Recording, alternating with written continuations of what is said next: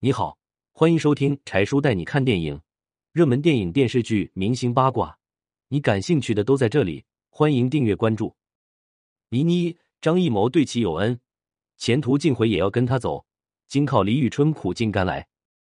当年，张艺谋在众多女孩当中一眼看中了倪妮，他问倪妮：“你愿意跟着我三年吗？”倪妮点了点头。于是张艺谋就领着倪妮在南京待了三年。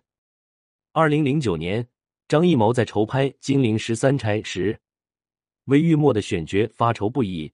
他找了一年多的时间，筛选了两万多的演员，都没有找到合适的人选。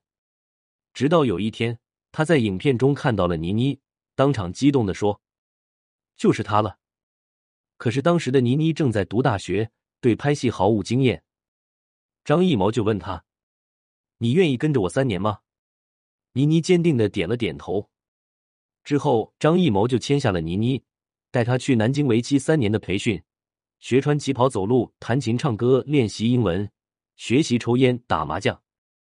电影《金陵十三钗》上映后，作为新人出道的倪妮，凭借玉墨这个角色一炮而红。可是，倪妮成也张艺谋，败也张艺谋。当时投资方张伟平选的女主是韩熙平。但张艺谋认为韩熙平不符合剧本的角色，坚持要用倪妮。后来电影上映后，票房没有达到张伟平的预计，便埋怨张艺谋用错女主。但张艺谋表示自己对演员有使用权，因此两人就此翻了脸。一边是恩师，一边是老板，而倪妮为了报答张艺谋的知遇之恩，在张伟平和张艺谋之间选择了张艺谋。可是张艺谋签了新公司，选择带走的人不是他，而是前一阵子刚捧起来的周冬雨。因为张艺谋觉得周冬雨的年纪还小，可塑性更强一些。离开前，张艺谋对倪妮说：“我也爱莫能助，希望你能做一个好演员。”这边倪妮又被张伟平公司雪藏起来。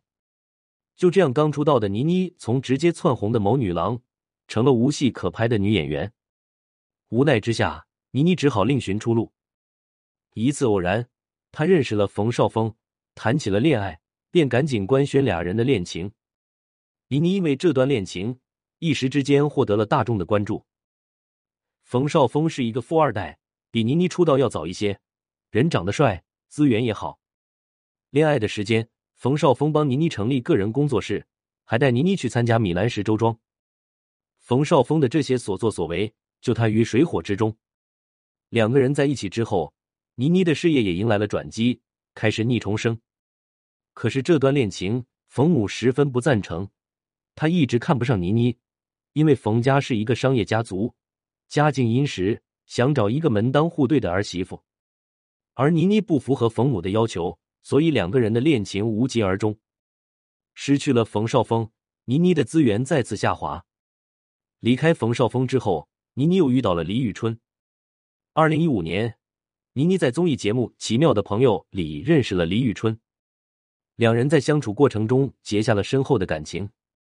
李宇春出道后，因独特的形象，不仅吸粉无数，还深受国外大牌的青睐，身上有无数高奢的资源，因此和李宇春在一起，倪妮也沾了不少光。